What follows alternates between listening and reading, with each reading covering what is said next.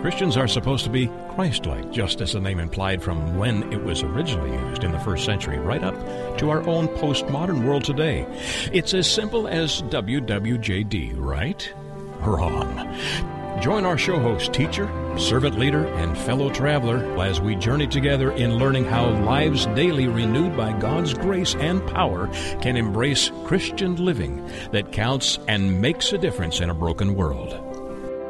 Greetings for Ex Libris On Air. This is J. Douglas Barker. The book is titled Finding Freedom in God's Promises, and joining me from near Washington, D.C. in Virginia is author Beth Gable Hicks. Thank you for joining me today. Thank you for having me. This is uh, not the first book you have penned. You have uh, other books in this same uh, field.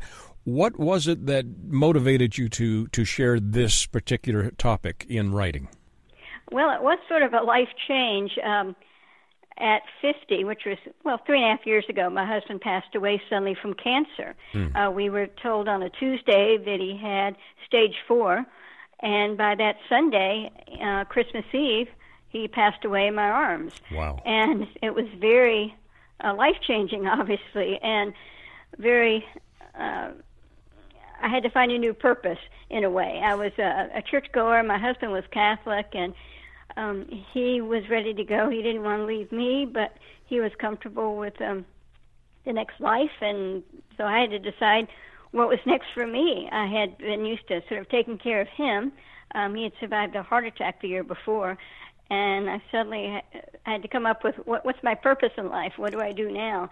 And I was between jobs and um, was sort of called to write this book. Um, the first one in particular, um, the importance of Christian friendships before my husband passed away, he said, Well, I know you're going to be just fine because you have wonderful family and wonderful Christian friends.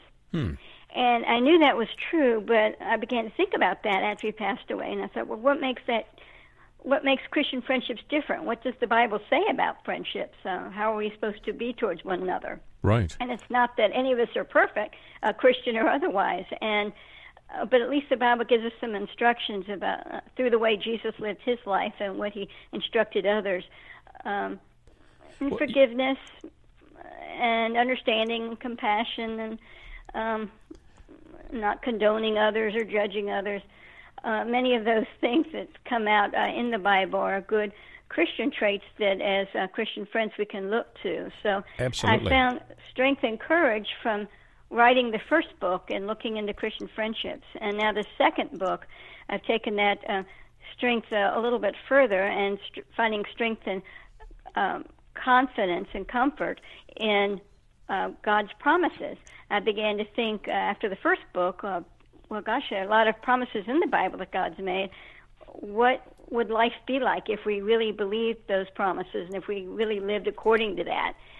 And it, it can be quite life changing, and it was quite freeing.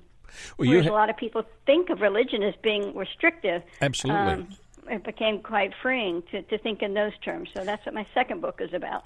now you you have uh, have taken a, a negative situation that uh, uh, hit your life, but relied on your faith. Some people take the opposite direction. Your book, Finding Freedom in God's Promises, I've uh, read through it uh, briefly and uh, have finding it is a very positive book. You have a positive outlook on all phases of your faith. is was that something that was difficult for you to come to grips with, or was it something that was just inbred uh, in your faith? Well, I think it came from my faith um, growing up in the church, but um, it, it's hard sometimes to find. I just feel really blessed that when my husband did pass away, that I suddenly had from God a sense of peace, a sense of strength, and a sense of purpose and it, it, doesn't necessarily happen in the same way for everyone. But yes, you, but I like to share my story of how it happened for me, and it was a change in that before then. A lot of what I did career-wise and so forth, um, I was had political positions here in Washington D.C. Right. Um, as a political appointee, and enjoyed that life and, and had a great life. Um, but after my husband passed away, I thought, well, whatever I do next should be even more in accordance with what God wants me to do from here on out. And so I feel very grateful and fortunate um, and thankful that uh, I was given that purpose. You have yes, you have twenty about twenty chapters, and some of the chapters just for my listeners, so they'll get an idea of of uh, the approach of the book. Uh, chapter one is letting God be the judge, and then the second one, chapter two, is relying on God's presence. Uh, accepting God's mercy, trusting God to fulfill our needs, those types of uh, chapter headings, uh, getting our strength from Christ, relying on God to overcome temptation, uh, you also have one that I'm sure was a, a, very personal chapter for you, leaning on Christ for sustenance and rest. And uh, one thing that also caught my attention was there's hope for the future. You have in chapter 19, anticipating the second coming. Now, there are some people in the church world or in the religious world that don't believe that's going to happen ever. And yet, uh, that's one of the uh, highlights of, of many evangelicals who believe in Scripture and are anticipating the future. Uh, this is another part of your positive message, is it not? Yes, it is. And uh, for that last part, you know, Jesus promised that there are many rooms. Um, if there weren't, I wouldn't be saying so. Um, I'm paraphrasing that, obviously, but uh, that, in a nutshell, uh, gives you hope that uh, there is another um, world to come. And there's so many, based on that, there's so many freedoms um, that we can find now. And you mentioned one was freedom from condemnation. Right. So many of us think that Christ came to condemn us, um, but to quote one scripture, John four seventeen, it says, "For God did not send His Son into the world to condemn the world, but to save the world through Him." So yeah. by repenting, by accepting His mercy, we're free from that condemnation. Um, and it's it's something that gets lost in our everyday world so often. Absolutely, I uh, think it's because Christian, you know, we let Christians maybe condemn one another and condemn us uh, when we should be following Christ and looking to him. Well, good advice. You you are involved in church ministry in your local congregation, and uh, in chapter one, one of the things that I noted about the way you have written this book, and uh, I I'm guessing it was purposeful. Uh, you have it broken into subheadings. Uh, the first chapter says, "Let God be the judge," is the first section of that, and then you discuss the uh, nature of anger, taking a a uh, scriptural approach from there. God is supreme is another part of that. God is sufficient, and God will judge us all. There, there are subheadings in here, subchapters. Would you refer to your book maybe as a devotional, or would you call it a study guide? How would you describe it? Well, it, it can be a devotional for an individual, uh, just to sort of read through and absorb bit by bit. Um, I also find uh, this book and my first book to be good for Bible study groups, and a lot right. of study groups are finding that to be the case. Especially in the second book, at the end there is an appendix with some study questions.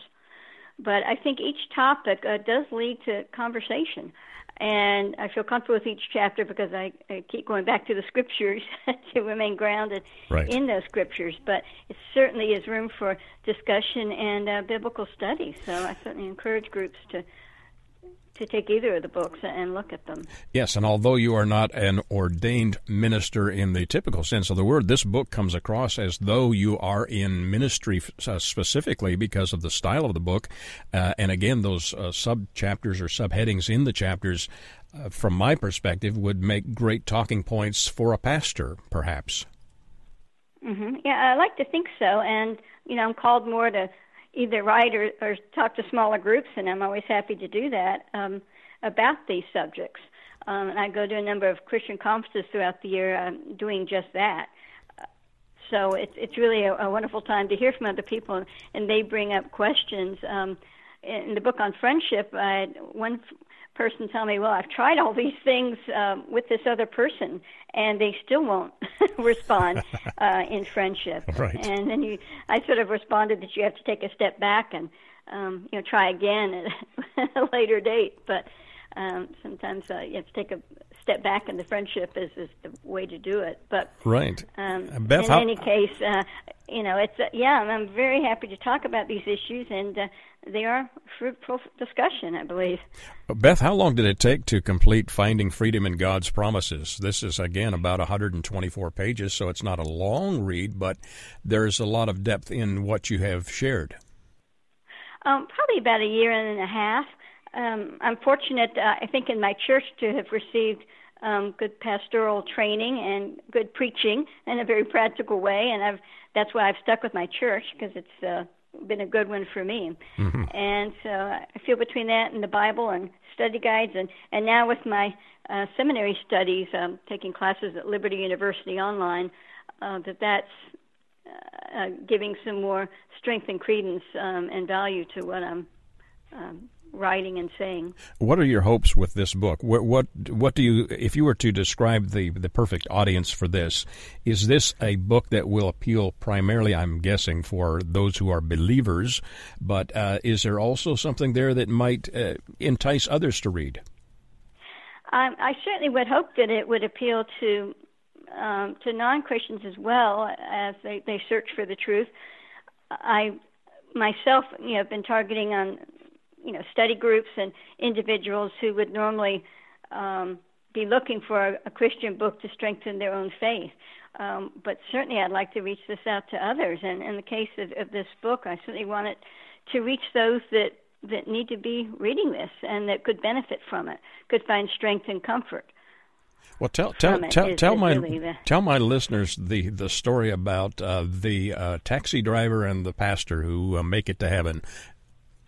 Oh, yeah. The um, it, it turns out they both get to heaven, and uh, the pastor's uh, sort of concerned why he's not led in right away by Saint Peter, um, and then the uh, uh, taxi driver's led in has a much better uh, location and, and home up there, and that's because they're told that uh, whenever the taxi driver drove, that people were praying, and whenever the minister was speaking, then people were falling asleep I, in the I, aisles. So. I've been I've been in a few of those services personally. I mean, that's uh, right. Know, uh, that's a great. You you've included humor in here, plus uh, I think wonderful insight. Uh, Beth, we live in a self-centered world where the uh, get and not give is a is a standard for most people in entertainment and also in life.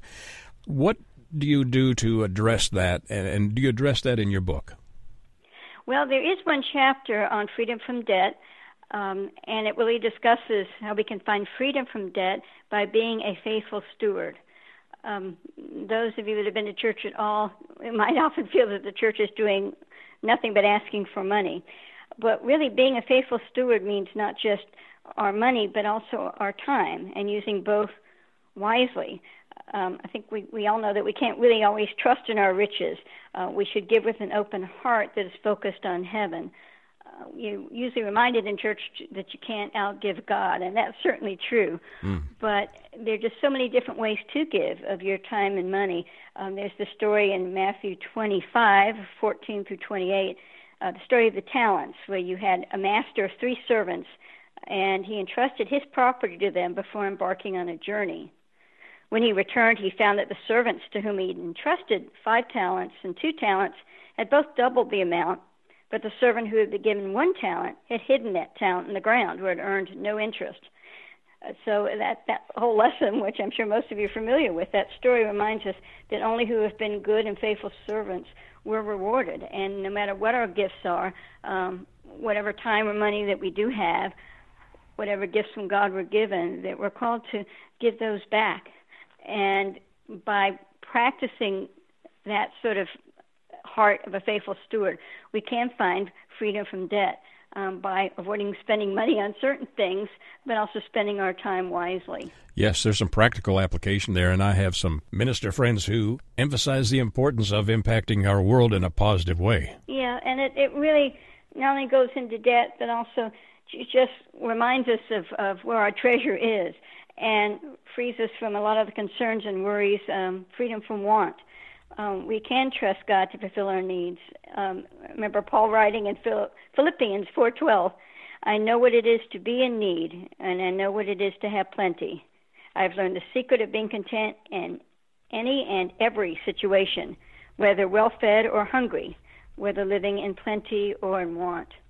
So, taking the debt question even a little further, it just shows us um, that is where our heart should be, and the secret um, is to live in gratitude um, by remembering Christ and focusing on that and thanksgiving, uh, learning to desire what God desires. As they always say, our, our, wants are many, but our needs are few. And again, it's just turning our focus back to, to God. Great advice. It's an easy read in many respects, but it also is well thought out and well well researched. And again, for those who might have a Bible study group or a, a Sunday school class or even pastoral work, the book really uh, might give you enough messages to preach for uh, six months to a year. I mean, there's just some great content in here, and yet it's not difficult to read. What do you think is the best way to describe this book? Have I described it properly, or is there something more that you'd like to share? Think you have. Uh, certainly, my objective is uh, for people who read it to find strength and comfort.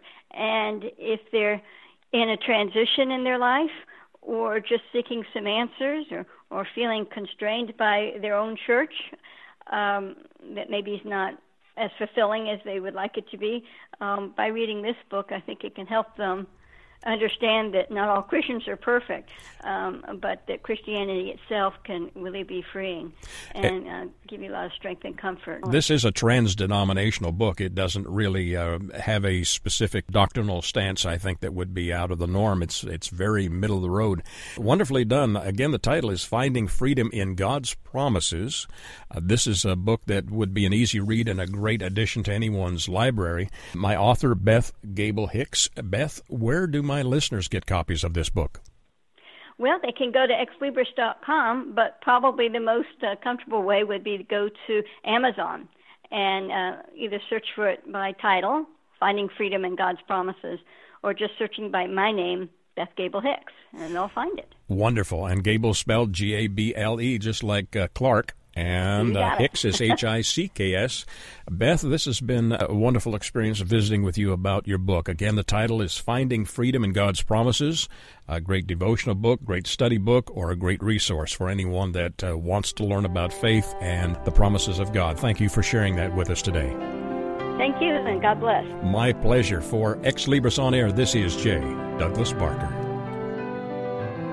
Stay with us for more Christian Living That Counts. Back in a moment.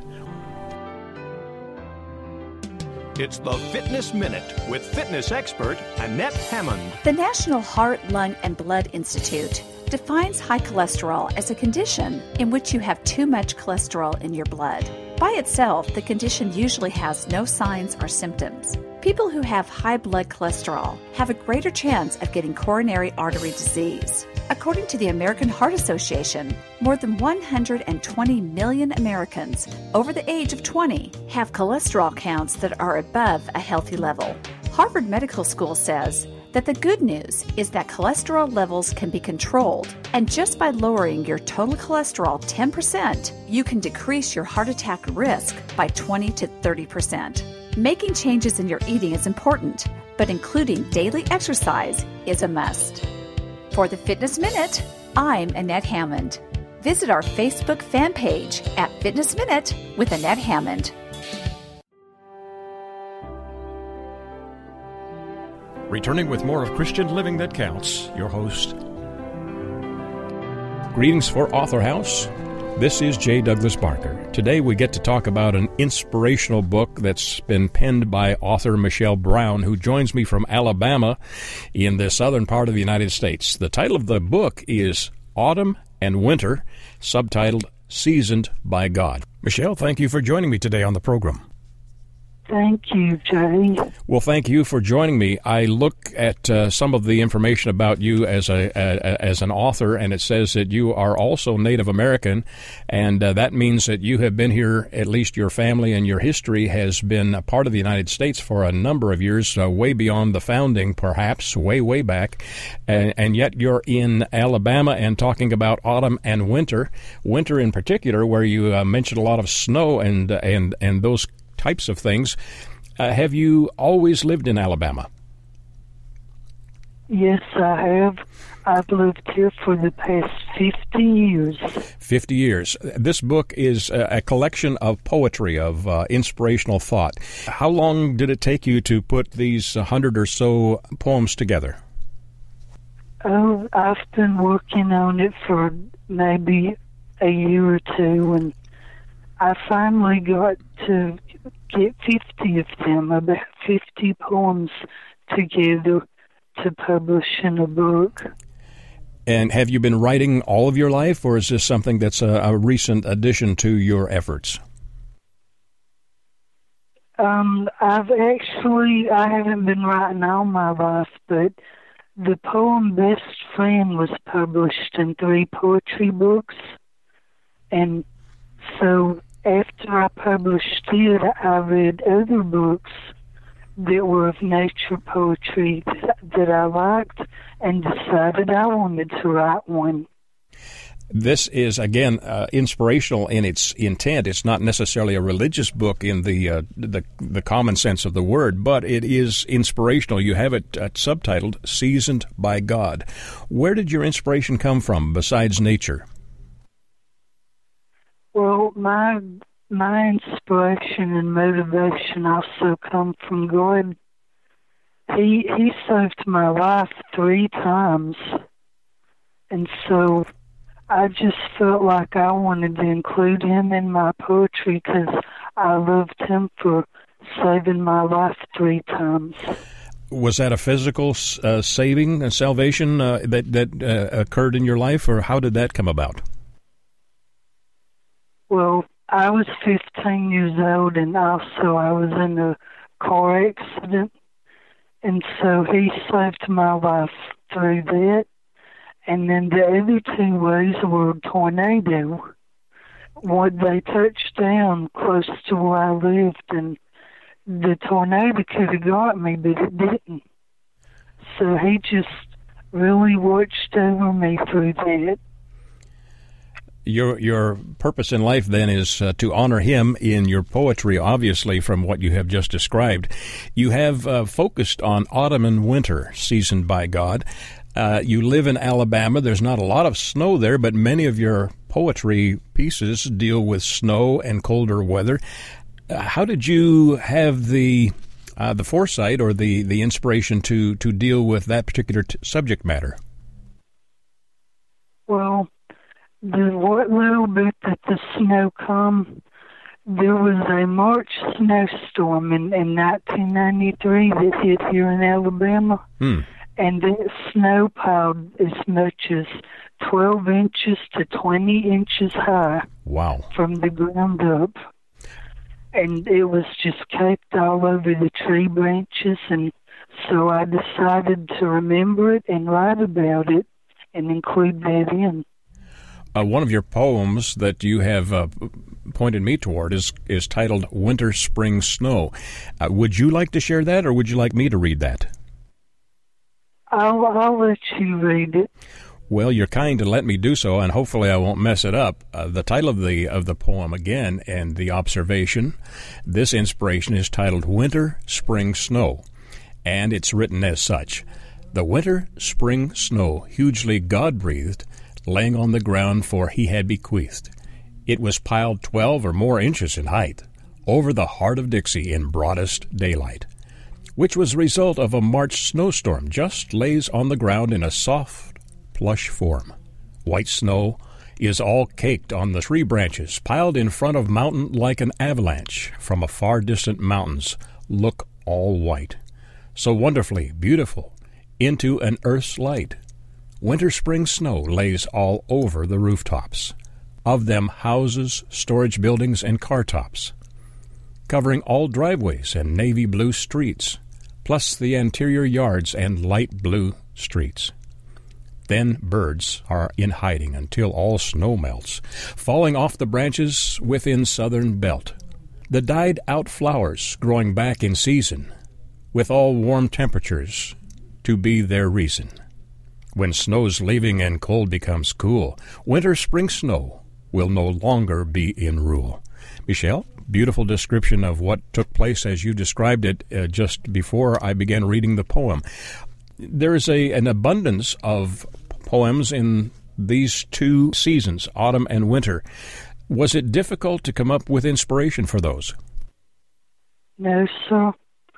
I just used my brain, you'd say, and just kind of remember and think how the weather is here and I, that's how I wrote it. Have you always wanted to be a poet and share your inspiration?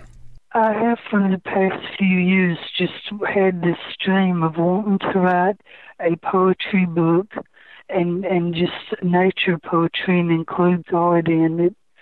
And he's been my motivation to want to do that, and as well as the nature, and including animals in also helps it to helps. I would season the poetry using animals and and God and my black and white dog named Muffin.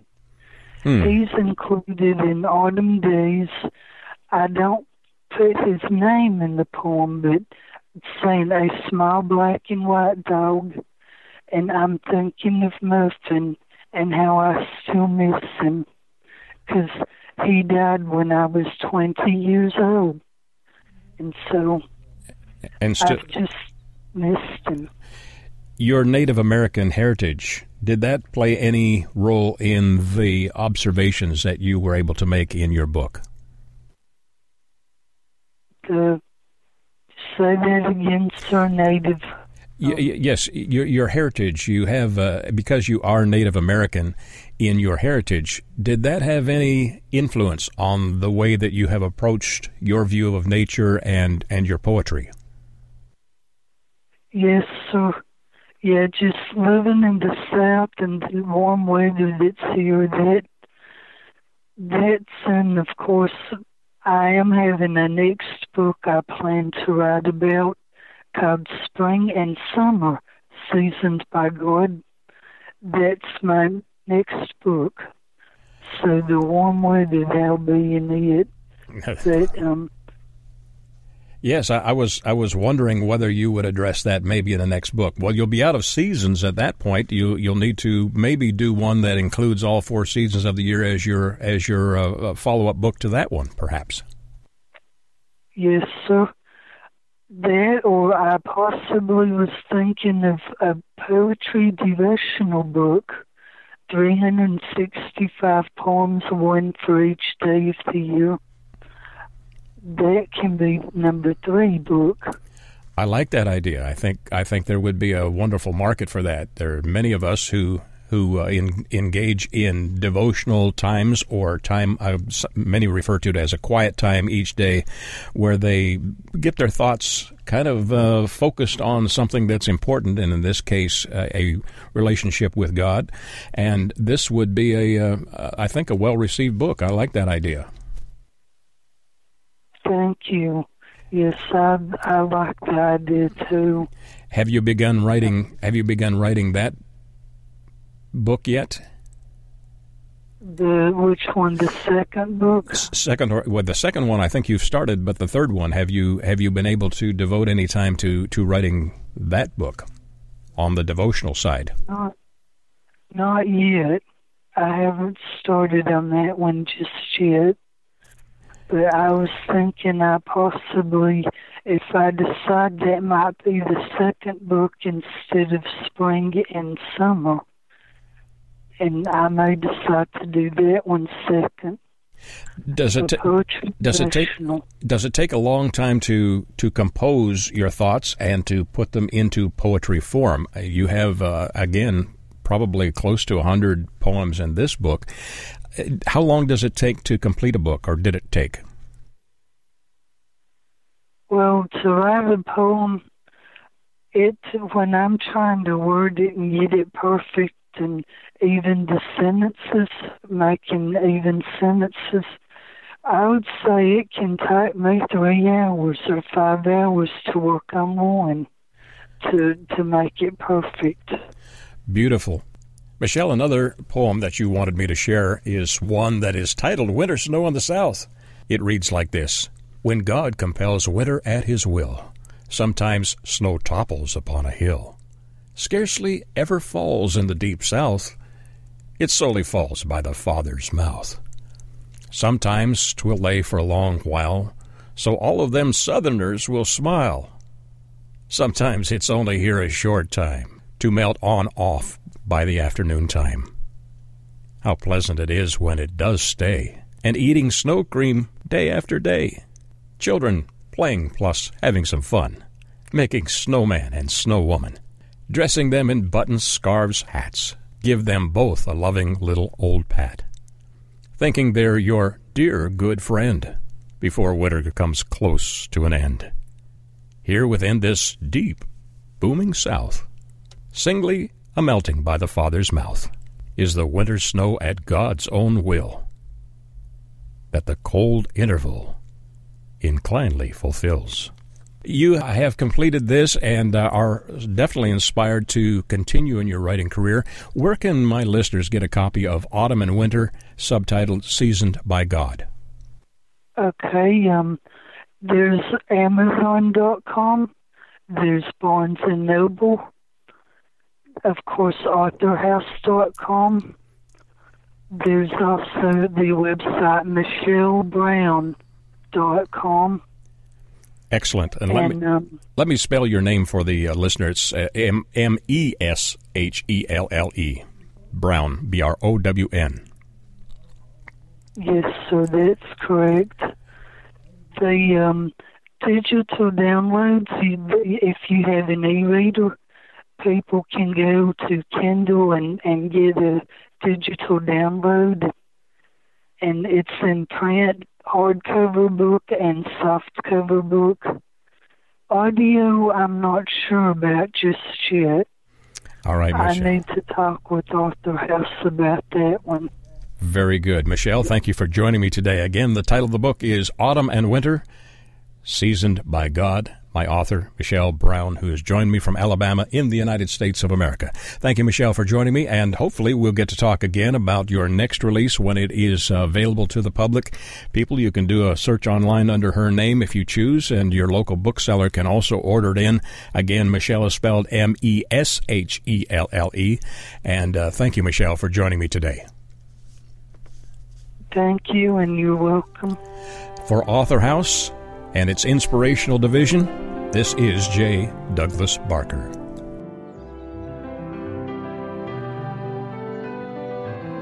Join us again for Christian Living That Counts.